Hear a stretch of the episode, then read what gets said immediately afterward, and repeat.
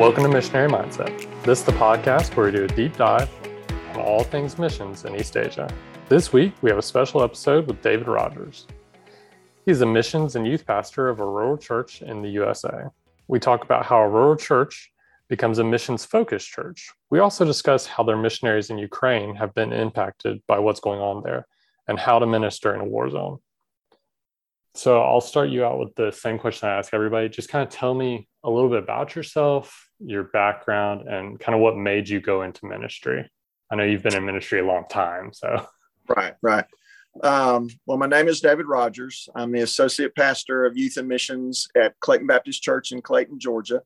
Um, I've been here 36 years. It's the only church I've ever served in. Um, since I'm the youth pastor, that's my primary heart's desire, calling.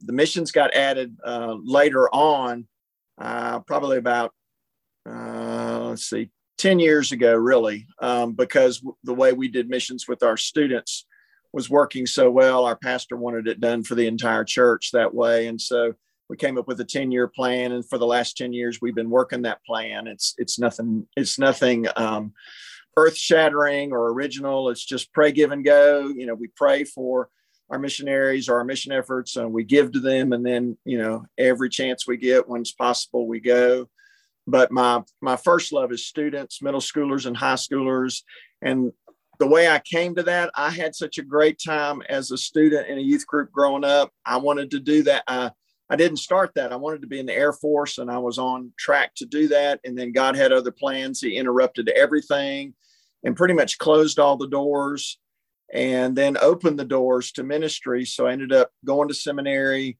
uh, working summer camps, youth camps, and then, you know, got my first call here to Clayton and have been here ever since.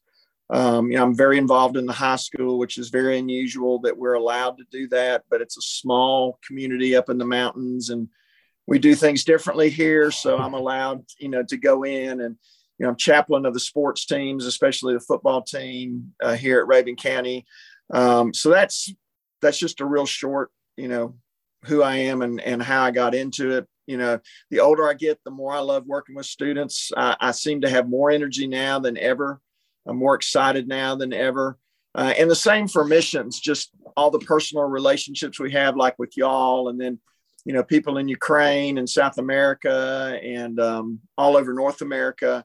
Um, those relationships have become very special to us. So, how did? Because I know you talked about a little bit about y'all changing from just a missional focus for kind of the youth group to like a missional focus for the whole church. How does a like a rural church like you guys become so missional minded?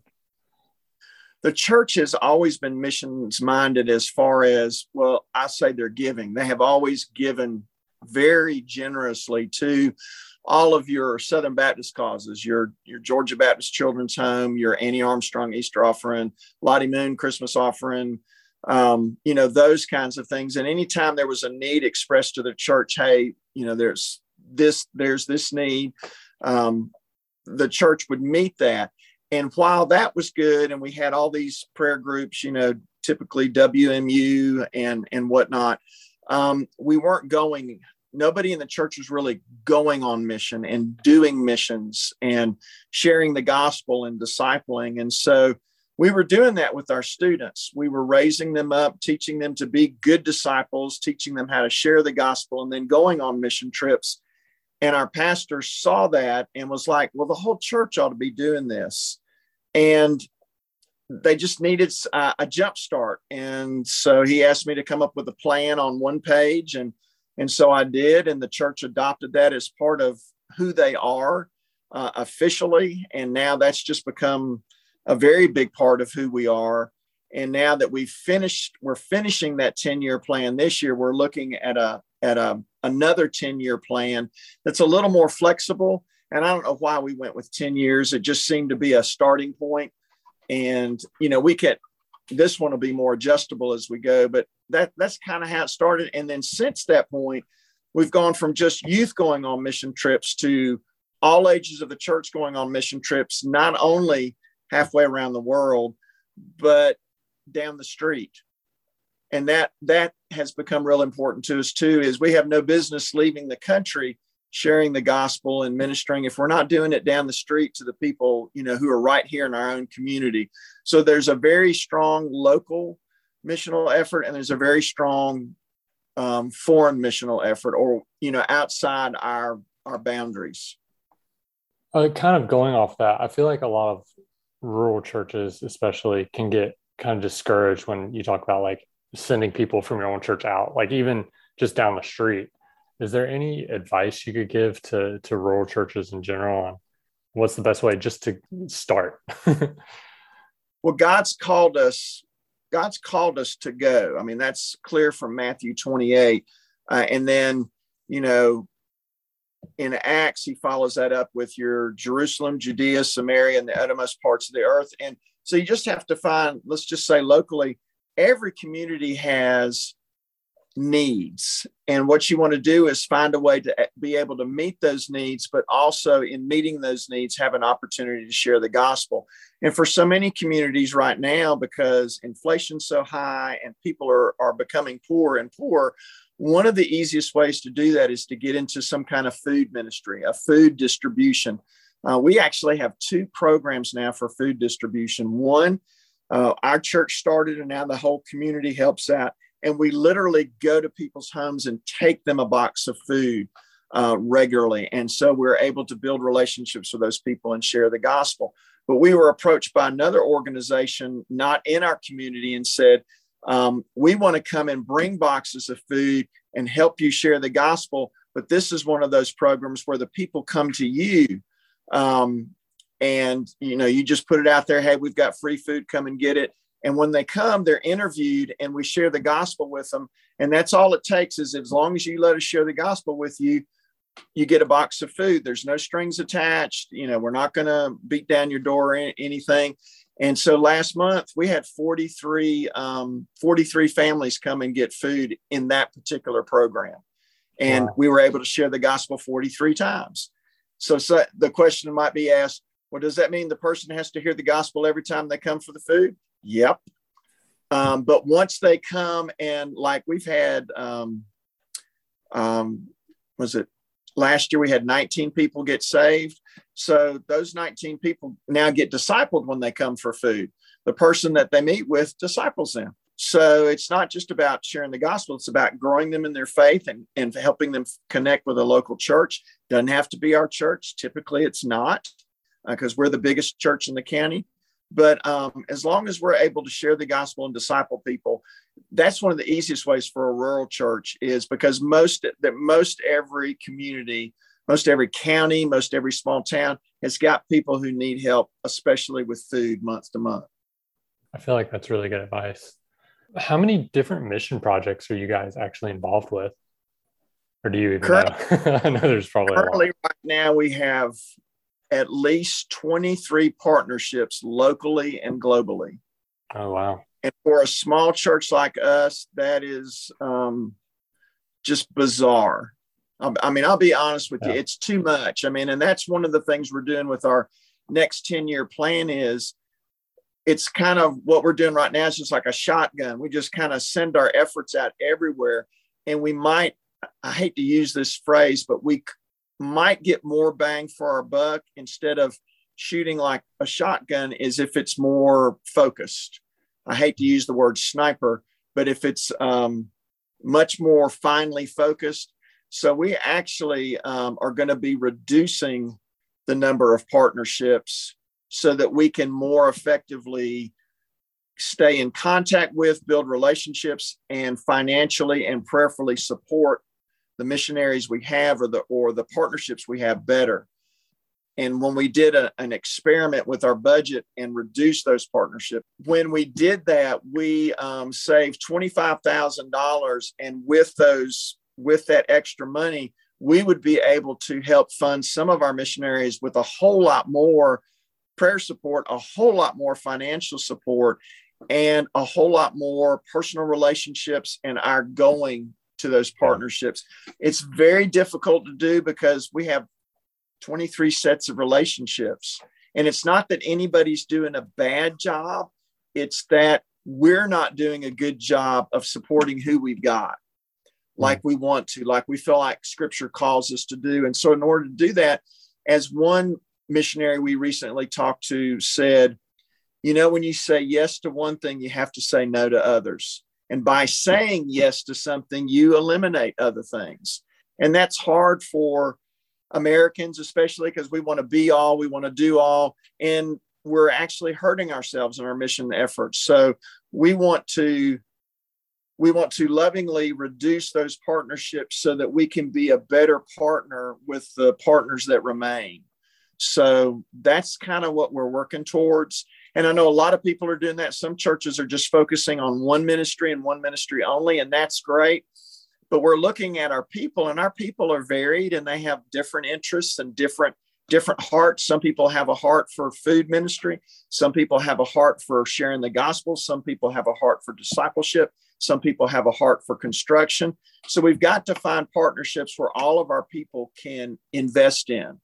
And so we've got to maintain a certain number of partnerships so that we can um, help use our people to the best of their abilities with the God given gifts and talents they have. How did, because I know you guys, you said you were involved in 23 different separate ministries. Do you have any idea of how COVID affected those ministries or how, I mean, obviously the ones that were local, you would know, you know, best on how COVID affected them. Locally, that was an easy one because, um, you know, at first, like you all, everything was shut down. And then after, after 10 weeks, we kind of looked around and said, well, this isn't working very well, and our people are really being harmed by not being together. So we just started opening back up, and a lot of people took their cues from us and started opening back up churches and then ministries. Locally, it didn't affect us too much. You know, mostly it was wearing a mask.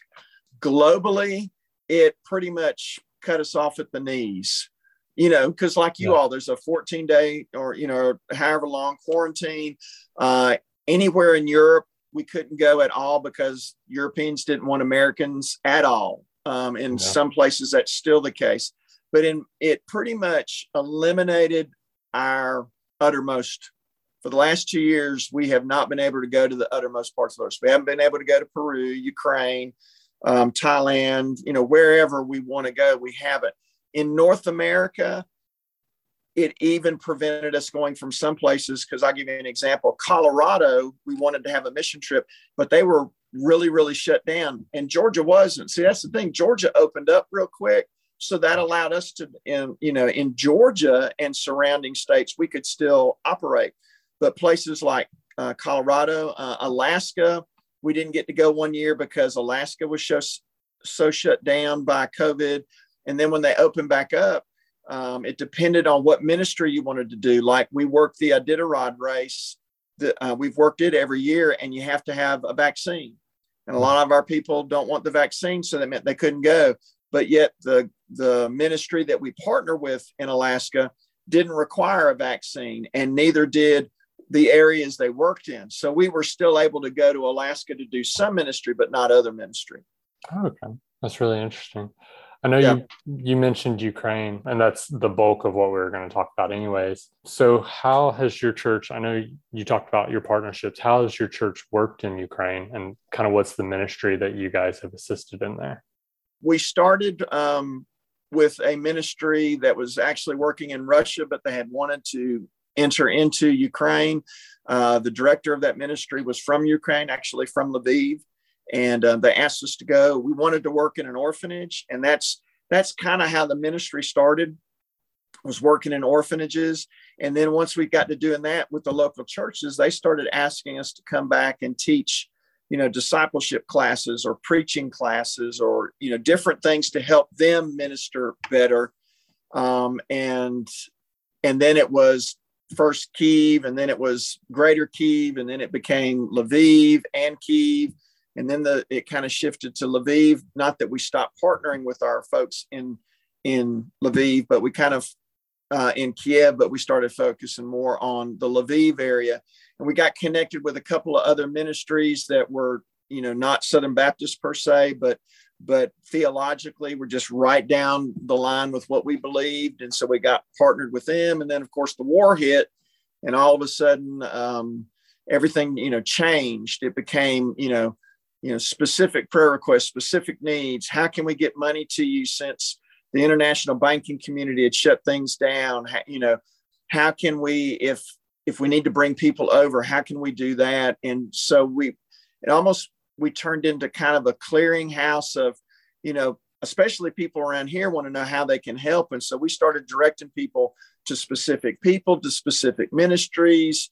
Um, and so that's why my schedule's gotten so weird is because I'm the one doing all that.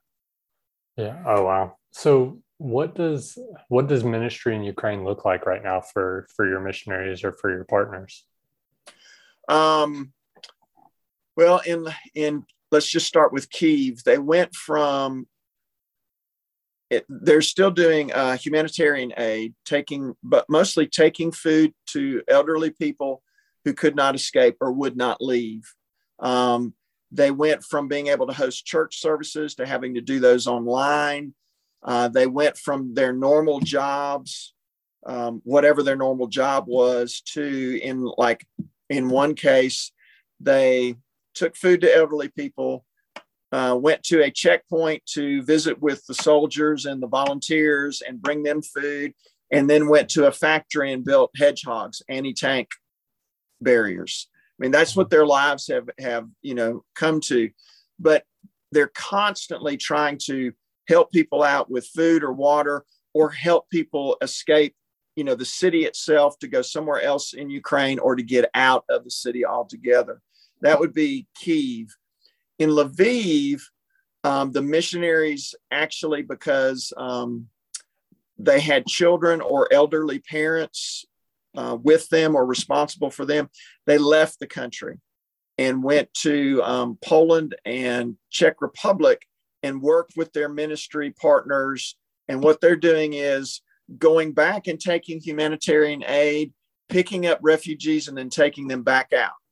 And so oh, wow. it's been just a just a constant um, cycle. They all want to go back, but um, as one of the missionaries said, you know, when the air raid sirens went off that first day and my kids freaked out and we could not find a shelter to go to, I knew I had to take care of my family immediately and then I could continue to minister. And that's what they did. They got out um, and then just set up shop, set up camp, so to speak, in another country. But with so many, you know, now 4 million people have evacuated Ukraine.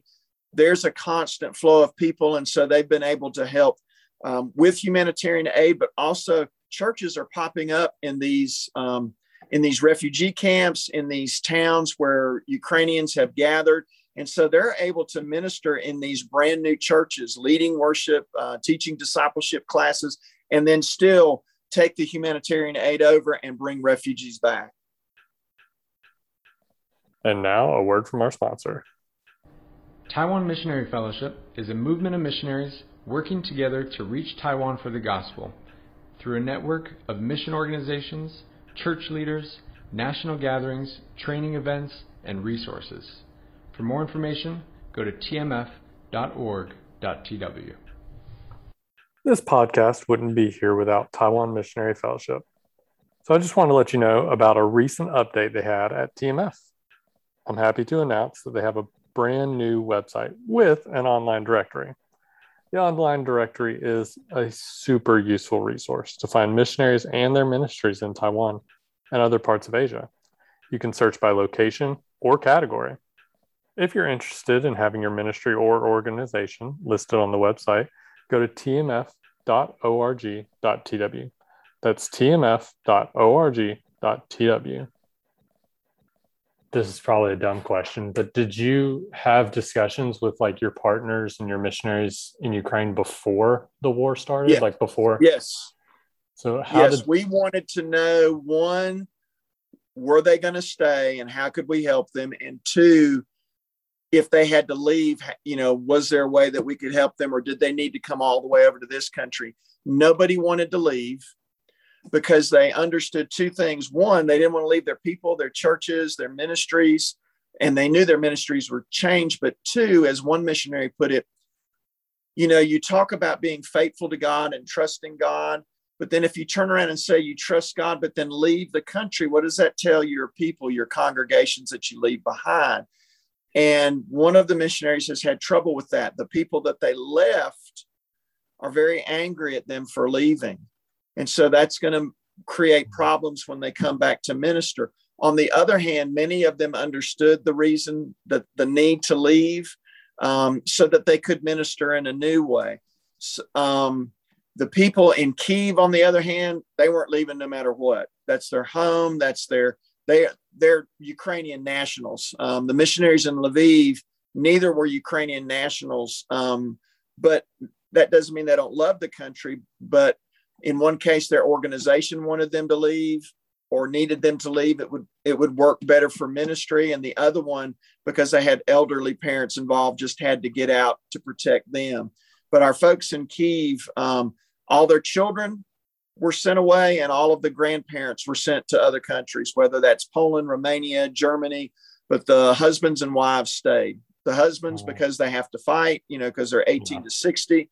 And the wives were like, um, we've got people to take care of our kids. We're standing by our husbands. We're going to do ministry and we're going to fight beside them if necessary. So I guess you guys, or well, not you guys, you specifically have been in pretty close contact with a lot of them. Have has there been anything that's like surprised you as you've walked through that? Because obviously that's, I mean, it's an ordeal for the people staying there, but it's also, you know, and a toll on you as well, you know. It is. Um, I'm grateful to do it, and I, I'm I feel called to do it, and I'm glad God has got me doing it. Um, it is hard.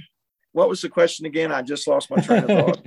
You're okay how have the discussions gone because i mean i know it's difficult for you being in that position one you know obviously you haven't been through a war like that the first question is are they safe and to this point all 40 plus are safe that's a that's a miracle in itself now because yeah. the kids and the grandkids are gone there's fewer people there now but our translators our missionaries our partners everybody's safe uh, in one case, I've got a translator who has seen Russian tanks drive by her window.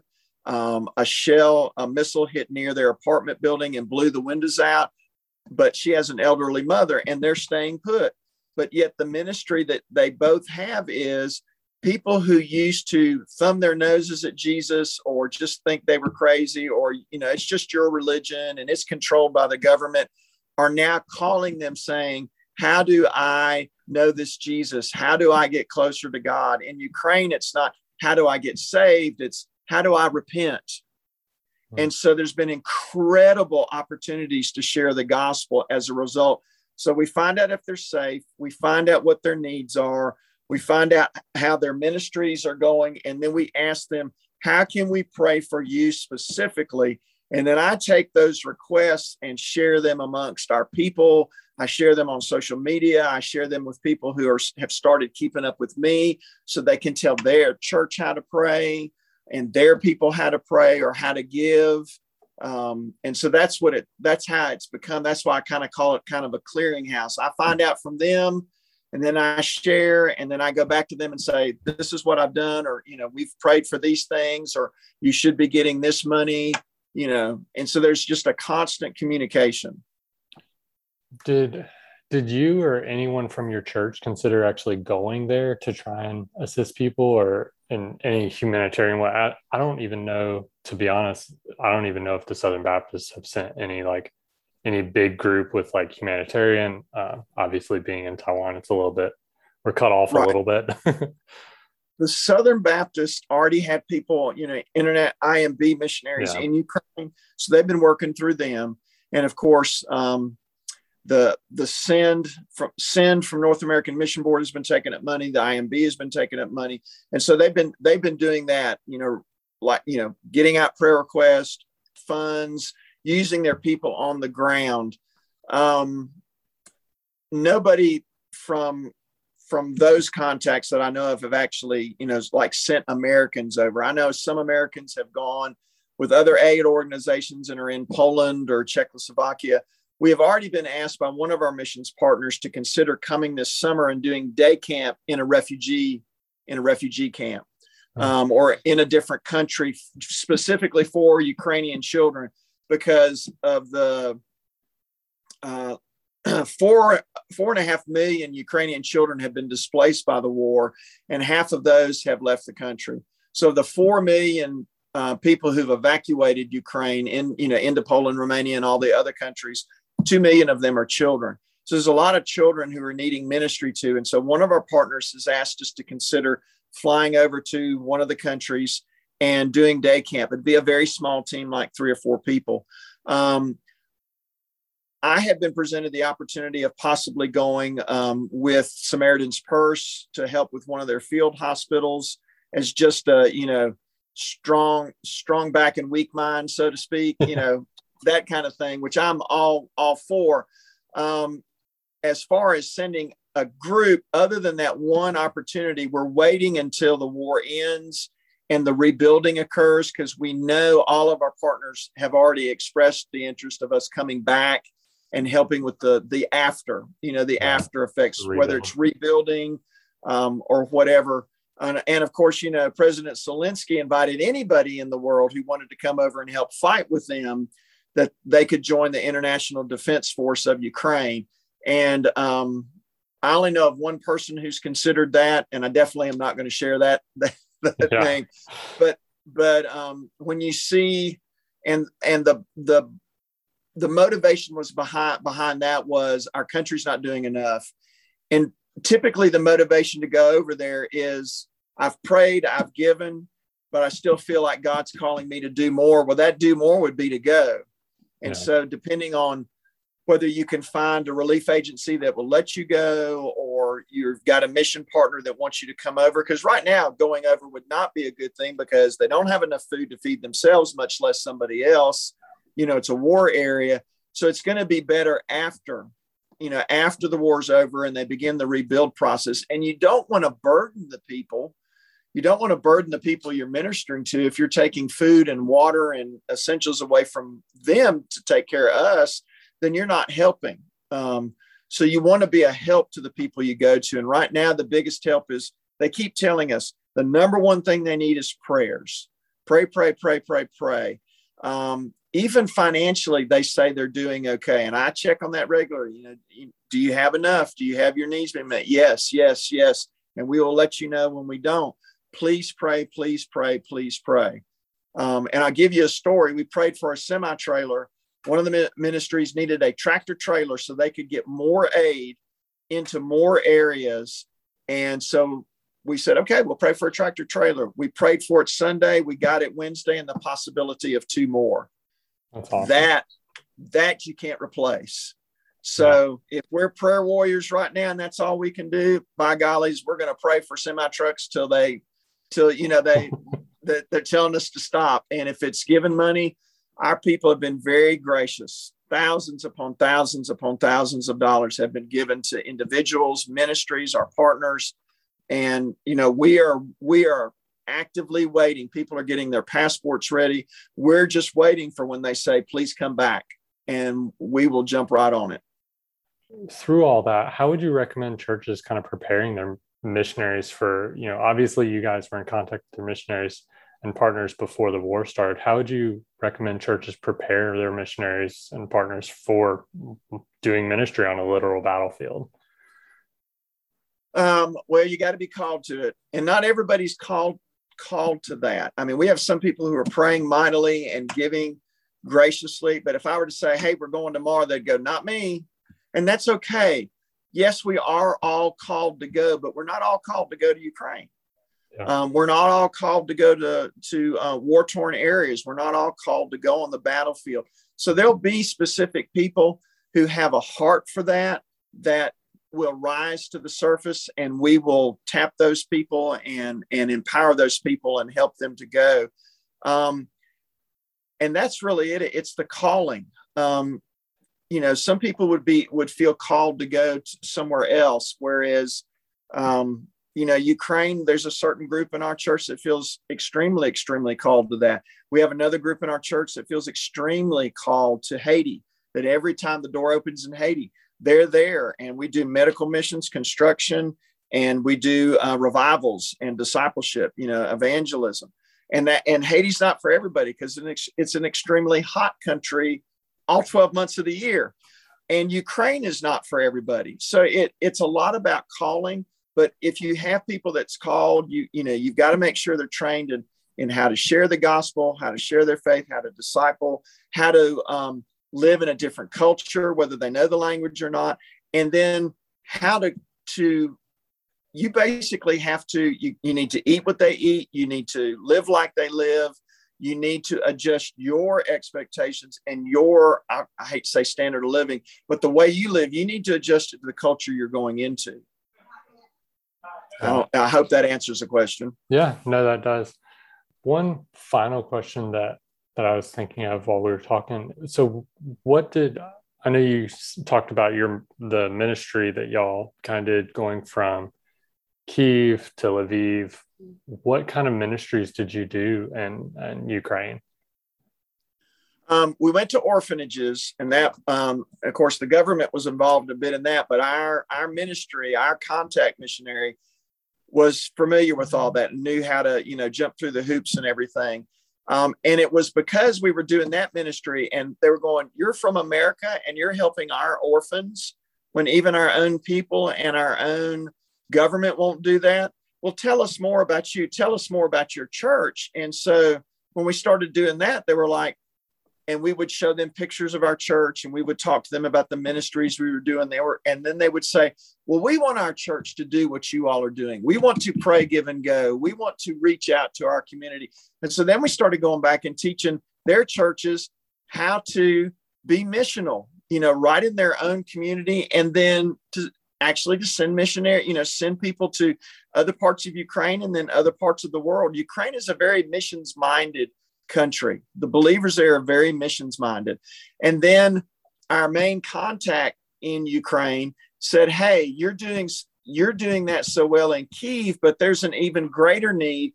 People are begging for people like you to come to Lviv and do the same thing. And so we just shifted focus because the need was greater in Lviv. Plus, we'd already established things um, like one of the churches in Kiev that we started working with and training. They're now the primary bomb shelter in their area of the city where all of these tall high rises are. And when one of the high rises was hit by a missile, they evacuated all of those people to that church. Oh, wow. And that church got to feed them, clothe them, get them out of the city if necessary, share the gospel with them, invite them into worship. It's become kind of a lifeboat in that air, in that particular, um, I call it neighborhood of Kiev, and everybody's is gravitating there. Well, that's because that church, it's not because of us, it's because God called us to go there.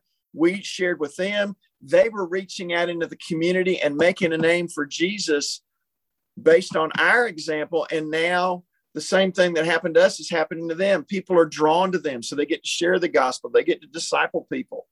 Um, and so while there was that need, it was an even greater need in Lviv. Churches were hungry, saying, Please come teach us, please come show us. And so we go to an orphanage during the day and then we train the church at night and we just did that that was our daily routine was orphanage during the day, uh, church discipleship or, or, training classes at night.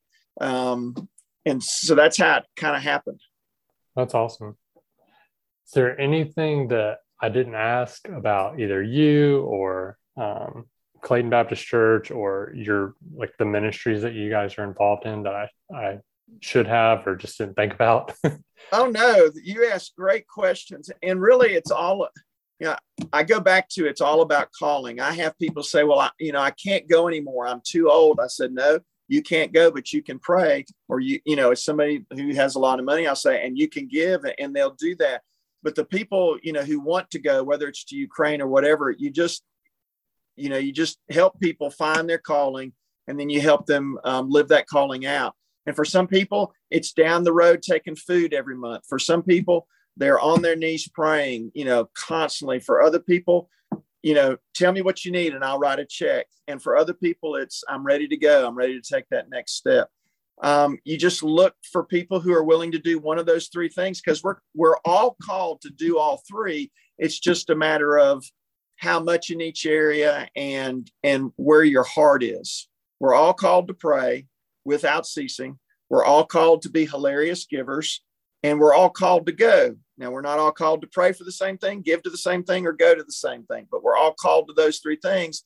And it's my job as the missions pastor is to help everybody figure out that calling and where they fit in and then set them off, launch them, and let them have at it for the glory of God.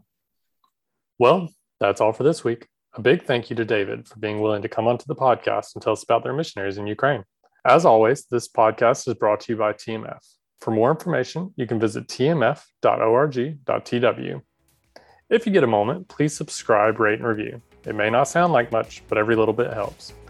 If you have a question or would like to reach out, feel free to contact us at tmfccg at gmail.com. Until next time, bye.